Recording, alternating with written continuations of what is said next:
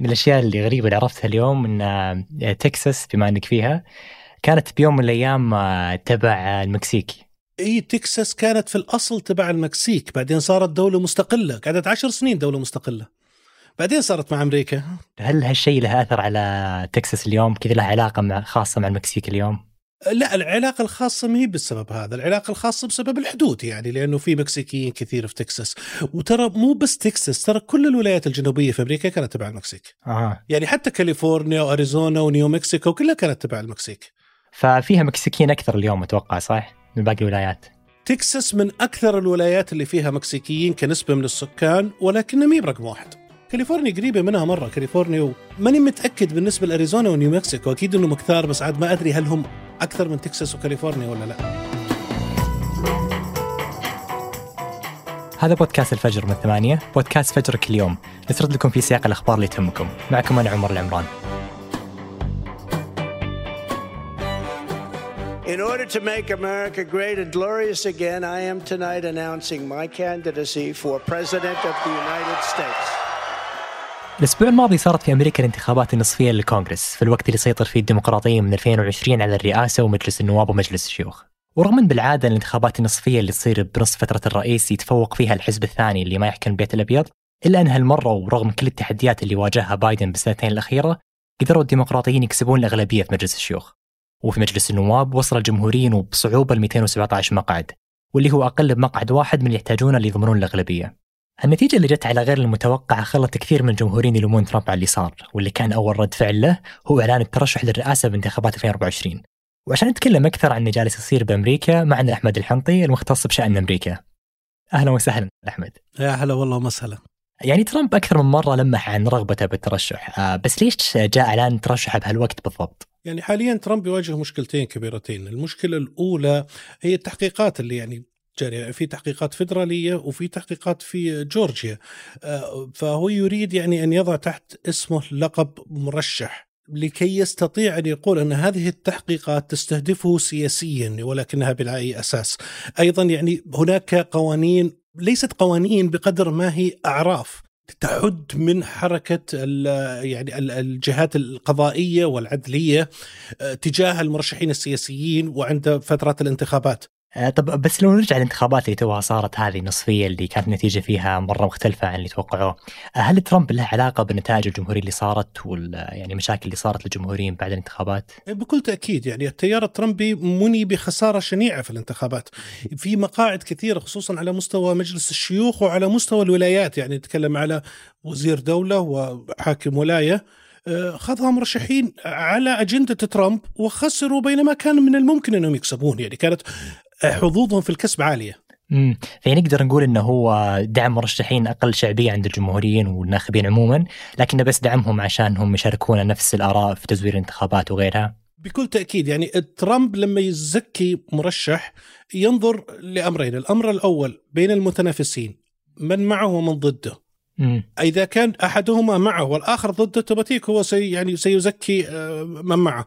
إذا كانوا كلهم معه يبحث عن من أمامه فرص في الفوز أكبر فيزكيه عشان يرفع النسب يعني لما يقولوا 90% 95% من اللي زكيتهم نجحوا هذا يساعده في هذا الأمر. يعني حسب بعد تقرير وول ستريت جورنال طلع قريب إن في هالانتخابات في أعضاء جمهوريين مجلس الشيوخ حاربوا حملات انتخابية لمرشحين جمهوريين ثانيين في مجلس الشيوخ بعد هالسنة، يعني حتى إنهم حاولوا يقللون التبرعات اللي توصل لهم. فالانقسامات ذي اللي جالسة تصير داخل الحزب الجمهوري، يعني حتى هم اتهامهم لترامب إنه هو من أسباب المشكلة اللي صارت في الانتخابات. هل بتأثر على فرصه في الانتخابات الجاية الرئاسية في 2024؟ قد تؤثر. نعم بس هو يعني أنا ودي أتكلم على موضوع التبرعات.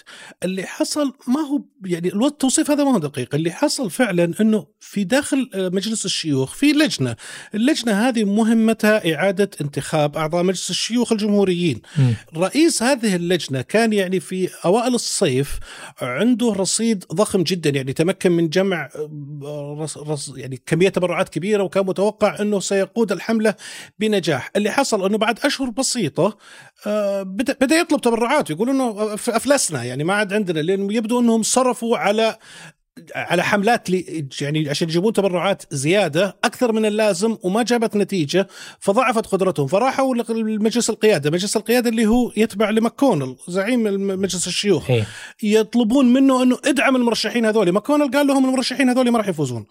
ما ال ال ال الأفضل أننا نلعب على الدفاع، أنا عندي استطلاعات رأي. تؤكد انه هذول المرشحين ضعيفين جدا. واحتمال وما هو هم سيخسرون. سنخسر أكثر. يجب علينا أن نؤمن ويسكونسن وأوهايو بدل من أن نلعب هجوم في بنسلفانيا ونيفادا. فالخلاف كان خلاف استراتيجي وليس الصراع يعني على أنه نحاول نهزمك أو نحاول نضعفك. آه بس يعني شفنا في كل الأحوال إن ترامب بعد الانتخابات هذه آه أعلن نفسه إنه بيترشح للرئاسة وبنفس الوقت في كثير يلومون على اللي صار، فهل اللي صار في الانتخابات بيأثر على فرصه في إنه يفوز في الانتخابات الجاية؟ إحنا عندنا انتخاب يعني مرحلتين للانتخابات، المرحلة الأولى اللي هي الانتخابات الأولية والمرحلة الثانية اللي هي الانتخابات العامة.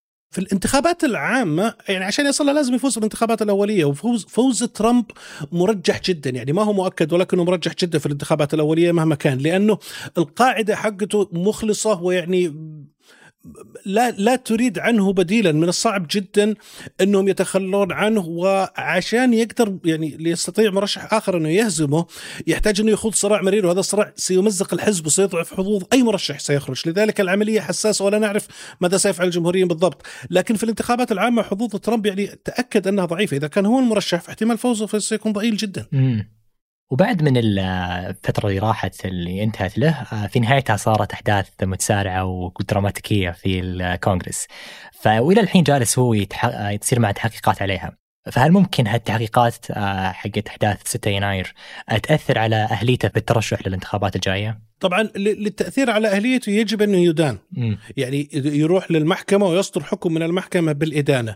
نحن لا نعرف إذا كانوا أصلا سيوجهون تهم في يعني في المحكمة وهذه العملية تاخذ وقت طويل. فغالبا غالبا يعني حتى لو بدأت الإجراءات لن تنتهي قبل الانتخابات. فبالتالي قانونيا لن يمنعه ذلك قانونيا ولكنه قد يسهم إما في إضعافه أو في تقويته لأنه قد يعني يرى البعض أنه لو كانت في محاكمات تجري ضده ضده آه، ستعتبره قاعدته بأنه يعني شهيد فبالتالي يلتمون حوله. وهذا قد يكون دافع إضافي له للترشح للرئاسة. آه وبالنسبة للحزب الجمهوري يعني لو كذا افترضنا اليوم بتكون في انتخابات تمهيديه داخل الحزب الجمهوري عشان الانتخابات الرئاسية الجاية ومن بين الأسماء اللي مرشحين آه من نقدر نقول إنه غالبا هو اللي بيختارونه حاليا آه، ترامب هو صاحب الحظ الأكبر يجي بعده بشوي ديسانتس. في أسماء ثانية ولكنهم يعني لا تستطيع أن تعرف مدى تأييدهم لأنه ما بعد خاضوا حملات ما بعد بدأوا بتسويق أنفسهم كمرشحين يعني جادين. قدامنا يعني الانتخابات الأولية تبدأ في مطلع 24 يعني تقريبا بعد سنة ونص. سنة ونص ممكن يحدث فيها الكثير من التغيير يعني قد تتغير شكل الساحة كثيرا. غالبا قبل الانتخابات بسنتين الأسماء اللي تكون مطروحة كلها تختفي. يعني لو نشوف بنس اللي هو نائب الرئيس اللي راح أو حتى بومبيو اللي كان وزير الخارجية بوقت ترامب فهل هذول لهم بعد فرص إنهم يأثرون على ترامب ودي سانتس؟ نظريا نعم لكن هو يمكن عمليا حظوظهم ضعيفة يعني يحتاج يحتاجون لكثير من العمل لأنه المشكلة إنهم كانوا من ضمن إدارة ترامب يعني بالتالي هم محسوبين على التيار الترامبي آه، محسوبين كمؤيدين لأسلوب ترامب فبالتالي اذا إذا كان عندي الأصل ليش أبحث عن نسخة؟ فهذا هذا يعني ما سيضعفهم ربما يحاولون يطرحون أنفسهم ك يعني كبعيدين عن ترامب إنهم يختلفون عن ترامب أو أو يعني شفنا بنس أمس أو قبل أمس كان في لقاء ظهر يعني هاجم ترامب كثيرا. يعني هاجم ترامب بطريقة لم نعتدها من بنس قد يحاول أن يطرح نفسه ك يعني كمعارض لترامب كشيء مختلف. بس هذه أيضا ستضعف لأنه طيب إذا كنت مختلف معه ليش كنت نائب الرئيس حقه أربع سنوات وما اعترضت عليه ولا قلت ولا شيء إلا بعد ست سنوات؟ أو لو بنرجع لديسانتس اللي هو حاكم فلوريدا ففي أحد الاستطلاعات اللي سووها يوغوف على الناخبين الجمهوريين آه اللي يطلعوا له شيء غريب انه 35% منهم يبون ترامب يكون هو مرشح الحزب لكن 42% يبون رون ديسانتس اللي هو حاكم فلوريدا. آه واللي حتى في الانتخابات هذه قدر إنه يحقق فوز كبير بانتخابات بانتخابات الحاكم.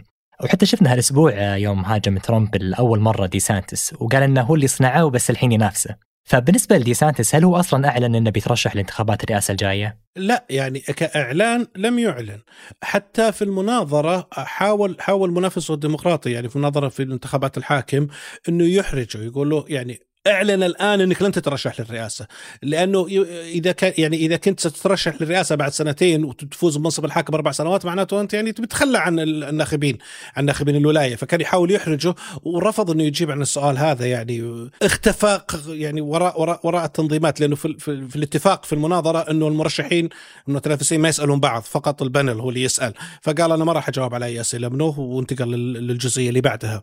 لأنه لا يريد أن يعلن الترشح ولا يريد أن لا يعلن الترشح يعني. بس خطواته عمله واضح. طول السنتين الماضيتين وهو يستعد للترشح للرئاسة. قد يغير رأيه ولكنه هو يعمل فعلا لأنه ينوي الترشح. ولو فعلا قرر إنه يترشح فهل نتوقع يكون له فرصة إنه يتجاوز ترامب؟ كفرصة نعم ولكنه ما هي فرصة كبيرة لأنه يعني هو أصلا ديسانتس برز كنسخة من ترامب.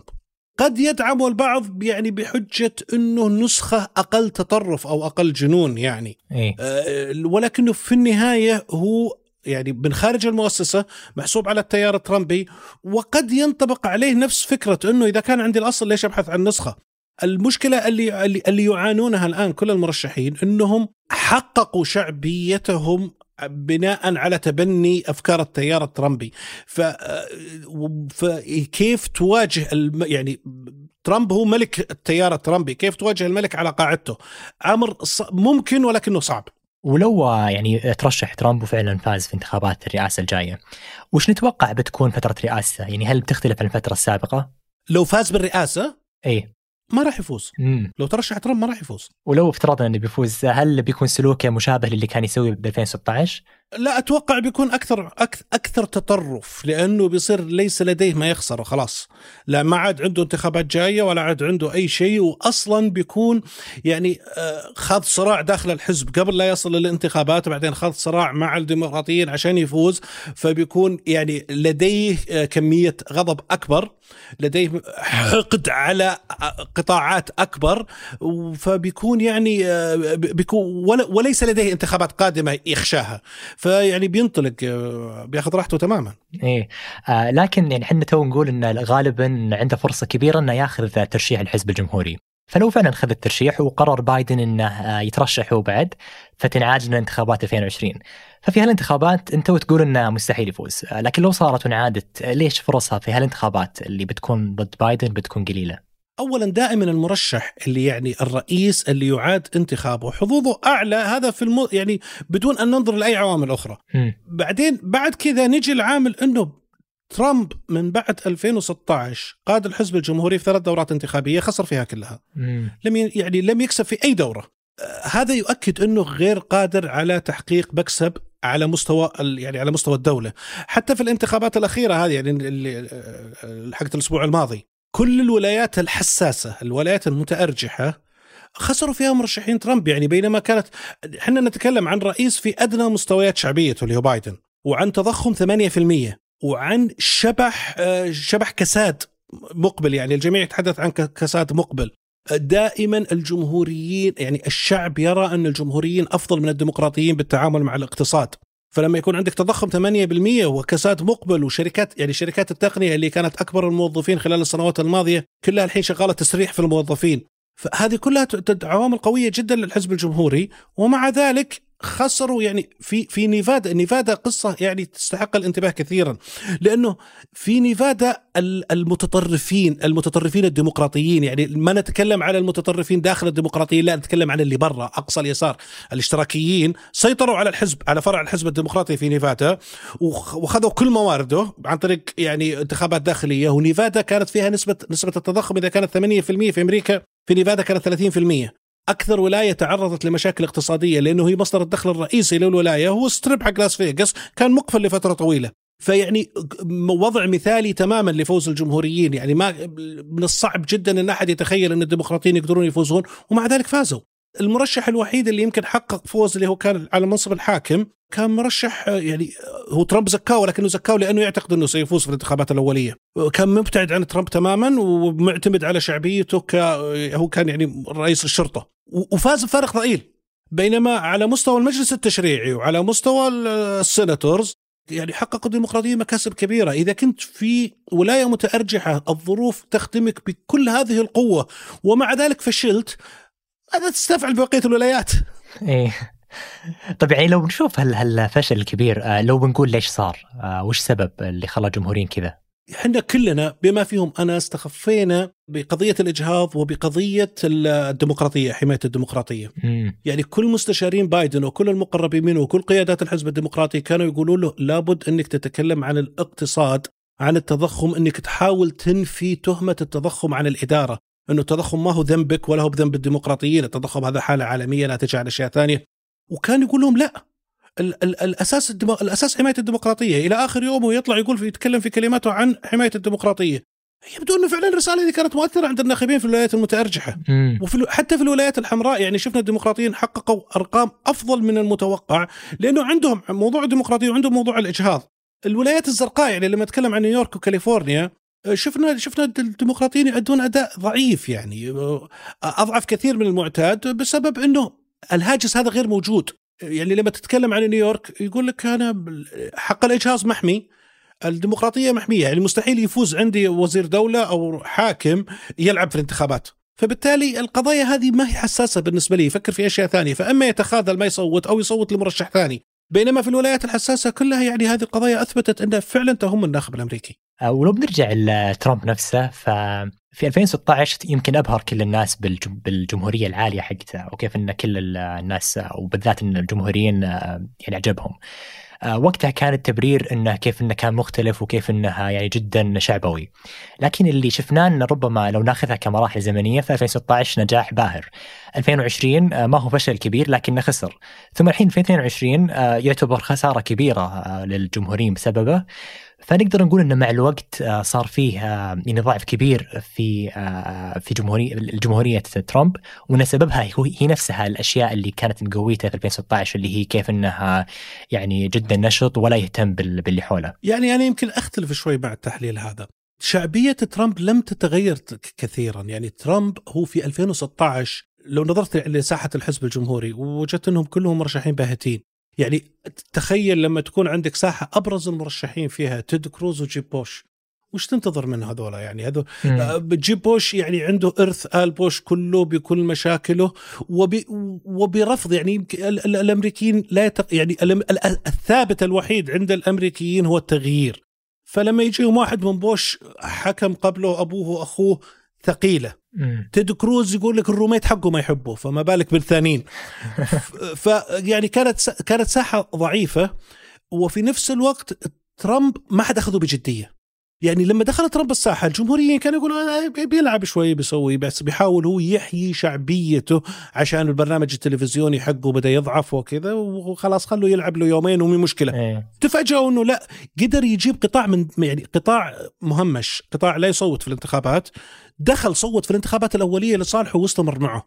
حتى لما جت الانتخابات العامة في الانتخابات العامة يعني كان كان قدام هيلاري كلينتون. هيلاري كلينتون ترى مرشحة ضعيفة. يعني كان غير محبوبة حتى بين الديمقراطيين يعني لما نقول غير محبوبة ما نقصد إنه كل الناس يكرهونها ولكن نقصد أنها ليست يعني ما هي, شخصية كاريزمية تجتذب يعني آه، ولاء لا كانت يعني مرشح بس إنه عليها الدور خلاص. مؤهلها الوحيد إنها امرأة والحزب الديمقراطي يريد تقديم مرشح مختلف يعني لا يريد رجل أبيض كبير في السن آه، وان عليها الدور خلاص جاء جاء دورها لازم تترشح فكانت ضعيفة وترامب ما حد اخذه بجدية. يعني كثير كثير من اللي من الناس أما خرج صوت لمرشح ثالث أو أصلا ما صوت لأنه يقول لك هيلاري ستفوز ستفوز لكن خلها تفوز بدون صوتي خلها تفوز باصوات الثانيين. وتفاجئوا إنه ترامب فاز. بعد كذا بعد 2016 بدا بدأ الجميع داخل الحزب الجمهوري وخارجه يأخذ ترامب بجدية. لا لا هذا ما هو يلعب هذا قادر على الفوز. لما اخذوا بجدية في 2018 وفي 2020 وفي 2022 كلها خسرها.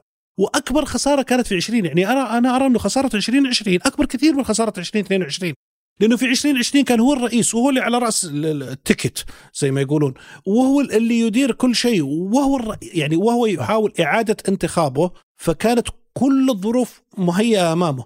احتمال خسارة رئيس لما نأخذها بالمعدل على الانتخابات الرئاسية السابقة 85% من من الرؤساء يعاد انتخابهم 15% فقط اللي لا يعاد انتخابهم.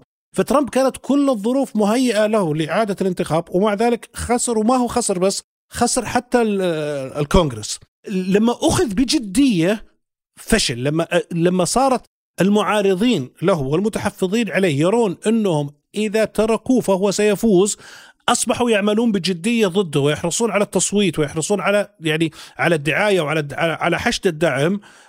ظهر إنه غير قادر على الفوز فعلا. أو هذا اللي خلينا نقول إنه غير قادر على الفوز في 2024 لأنه ما في اختلاف ما في شيء تغير حتى لو شفت الخطاب حقه أمس اللي اعلن فيه ترشح للرئاسة نفس الكلام اللي يردده من 16 و18 و20 ما في أي شيء جديد. هذه الرسالة ناجحة جدا مع القاعدة حقته ولكنها غير ناجحة خارج قاعدته. فيعني اللي كانك تقوله إن في 2016 فاز بسبب ضعف المنافسين سواء الجمهوريين أو الديمقراطيين ولا هو بنفس الضعف اللي شفناه ب 2020 و 2022 بالضبط في 2016 هو ترى خسر التصويت الشعبي بأكثر من 3 مليون صوت. يعني م. هو فاز لأنه لأنه لم يأخذه أحد بجدية. ما حد كان متوقع إنه يفوز. تخيل إنك داخل المباراه تلعب باستهتار. إيه؟ بعدين تفاجأت إنه الفريق الثاني سجل جولين. ما ما عاد يمديك تتعادل خلاص. لكن يعني هنا في شيئين غريبة. الأولى إن ترامب ما هي أول مرة يدخل الانتخابات يعني حسب ما أذكر قد دخل في التسعينات وحتى بعدها. فهو يدخل أكثر من مرة وكلها نعتبرها دخول غير جدي. ليش فجأة ب 2016 كذا ضبطت؟ لأنه هو في تيار داخل تيار يعني متطرف داخل الحزب الجمهوري. التيار هذا يعني موجود من زمان وينمو. وخرج بقوة لتأييد ترامب. يعني أنا لا يوجد توثيق للشيء هذا ولكني أعتقد إنه حتى ترامب نفسه تفاجأ يعني تفاجأ بحجم الدعم. ما كان متوقع إنه بيجي حجم الدعم بالشكل هذا. فلذلك كمل. ترامب فاز في الرئاسة في 2016 هو ما جهز إدارته. يعني كل المرشحين دائما اللي يخوضون الانتخابات عندهم ملف ضخم لمن سيعينونه في المناصب. يعني أحيانا تلقى عندك في المنصب الفلاني في اسمين أو ثلاثة ما ضروري يكون اسم واحد بس عندك أسماء جاهزة لكل شيء. ترامب ما بدا يشتغل على الأشياء هذه إلا بعد ما خلصت الانتخابات لأنه يبدو إنه حتى هو ما كان متوقع إنه سيفوز. فهو هذا الشيء الغريب الأول. بس الشيء الثاني انه ليش بس ترامب هو الشخص اللي ما أخذ بجدية وقدر يفوز؟ ليش ما جاء كذا حد غيره؟ نفس الشيء من اللي يدخلون يستهبلون ولا فاز. ترامب كان يقول ما يعني آه، ما يسره القطاع الفئة الفئة المؤيدة لترامب. يعني آه، جزء كبير منها يحسون بشيئين يعني متوازيين. أول شيء عندهم عندهم درجة عنصرية عنصرية بيضاء.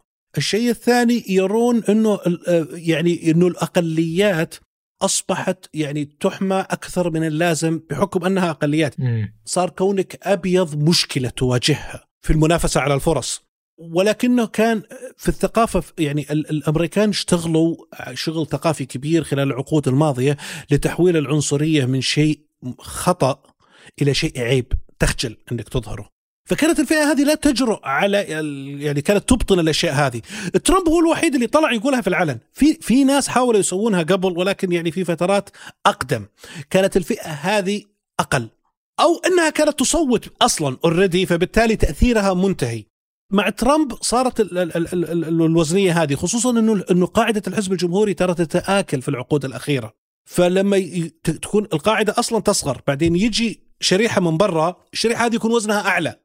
فتستطيع السيطرة على الحزب. مم. إضافة إلى أنه في كثيرين داخل الحزب الجمهوري ما عندهم المشاعر هذه يعني ما هم عنصريين ولكنهم رأوا في ترامب أنه يعني آه، قادر على إعادة التوازن وألهمهم. في ناس حبوا ترامب كثير يعني اللي يدورون وراه من رالي لرالي ويعني ويؤيدونه تأييد مطلق في كل شيء وما يبيعون فيه ولا يشترون.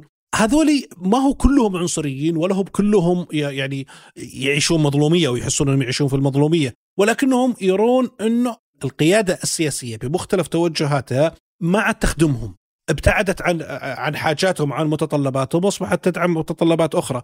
ترامب ترى هاجم يعني ترامب يقال إنه متطرف في جهة اليمين وهذا صحيح لكنه هاجم الجمهوريين من اليسار. كان يطرح إطروحات شعبوية على موضوع الوظائف على موضوع التصنيع على موضوع هذه كل الأشياء هذه الجمهوريين دائما توجههم لا التجارة وال يعني التجارة الدولية وحرية الشركات ما يتكلمون كثير عن حاجات العامل. ترامب هو أول مرشح كبير جمهوري يركز على موضوع هذا. يعني الجمهوريين حتى إذا تنازلوا تنازلوا قال لك ال small business owners أقل حد يوصلون له هو ملاك الأعمال. ما ينزلون للعاملين. ترامب خاطب العاملين مباشرة وعاملين هذول كانوا يحسون إنهم مهمشين وفعلا أيدوه. ولكنه بعضهم تخلى عنه ومن بقي معه لا يكفي يعني لإيصاله لفوز انتخابي على مستوى الوطن. إيه؟ على مستوى يعني أمريكا كلها أقصد. يعني يمكن بعد من الأشياء اللي لاحظناها في 2016 آه لما فاز ترامب أو بالذات ب 2020 بعدها لما خسر عن كيف إنه صار تغيير كبير في الرئاسة في التوجهات، يعني هو قبل صارت مرات كثيرة إن رئيس جمهوري يجي بعد رئيس ديمقراطي، لكن تقريبا هالمرة كانت آه هو التحول الأكبر من ناحية التوجهات والآراء ولا؟ ما أنا ما أشوف إنه في تغيير كبير، يعني التغيير ترى شكلي أكثر مما هو جوهري، يعني أكبر أكبر بند خاض عليه الجمهورية الانتخابات هو موضوع الحدود، تأمين الحدود. لو نظرنا فعلا لما يحدث بايدن أبقى على كثير من سياسات ترامب. يمكن 70 80% من سياسات ترامب في التعامل مع الحدود بايدن حافظ عليها ما غيرها. على موضوع إيران، بايدن دخل في مفاوضات مع إيران، لكنه ما قدم لإيران الصفقة التي تريدها. ترامب كان يقول قبل الانتخابات إنه بعد ما افوز راح أدخل في مفاوضات مع إيران.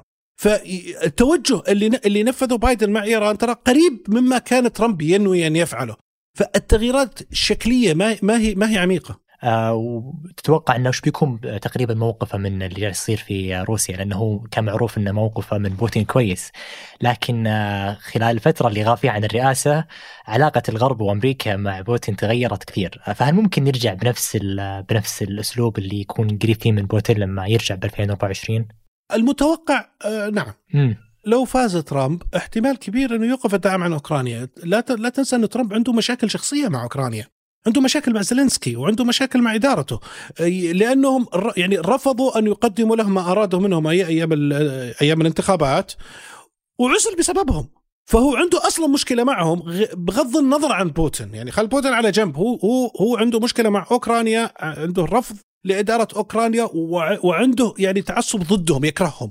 فبكل تأكيد سيغير سياسته. بس السؤال إلى أي درجة؟ لأنه في النهاية مصلحة أمريكا في الحرب الروسية الأوكرانية مصلحة استراتيجية. ما هي يعني ما هي ما هي رغبات فردية من بايدن أو من فلان أو علان. هذه مصالح استراتيجية طويلة طويلة المدى وطويلة الأمد ومهمة. نعم سيكون هناك تغيير ولكن إلى أي درجة؟ مم. هو يعني إذا كان ممكن بعد ما يصير رئيس آه، يغير موقف أمريكا من أوكرانيا وإنه حتى مثلا يوقف الدعم آه هذا ممكن يصير بعد ما يكون رئيس. لكن هل ممكن خلال السنتين هذه بالذات خلال حملته يصرح بهالآراء يحاول يقرب من روسيا أو يبعد من أوكرانيا؟ ممكن نعم. مكارثي اللي هو زعيم الجمهوريين في مجلس النواب صرح قبل فترة إنه يعني لما نأخذ الأغلبية ما راح نعطي شك على بياض الاوكرانيا بس إنهم بيكملوا يدعمونهم يعني. اي اي بس برضو يعني إحنا نتكلم عن مكارثي وليس ترامب. يعني إذا كان مكارثي وهو مكارثي قال كذا فما بالك بترامب. كونه إنه يخرج تصريحات هذا أمر محتمل يعني محتمل بدرجة كبيرة. يعني قد يضغط عليه يعني مستشاريه واللي حوله إنه هذا غير جيد لك في الانتخابات. ممكن يستجيب. ولكنه يعني ما مع, مع ترامب صعب صعب إنك تتوقع. يعني ترامب دائما يفاجئ الجميع ويعني يبالي أحيانا بشغلات تأثيرها بسيط جدا يعطيها اهتمام كبير ويلقي عرض الحائط بأشياء كبيرة جدا. يعني وقبل ننهي الحلقة هذه توصيات لنهاية الأسبوع.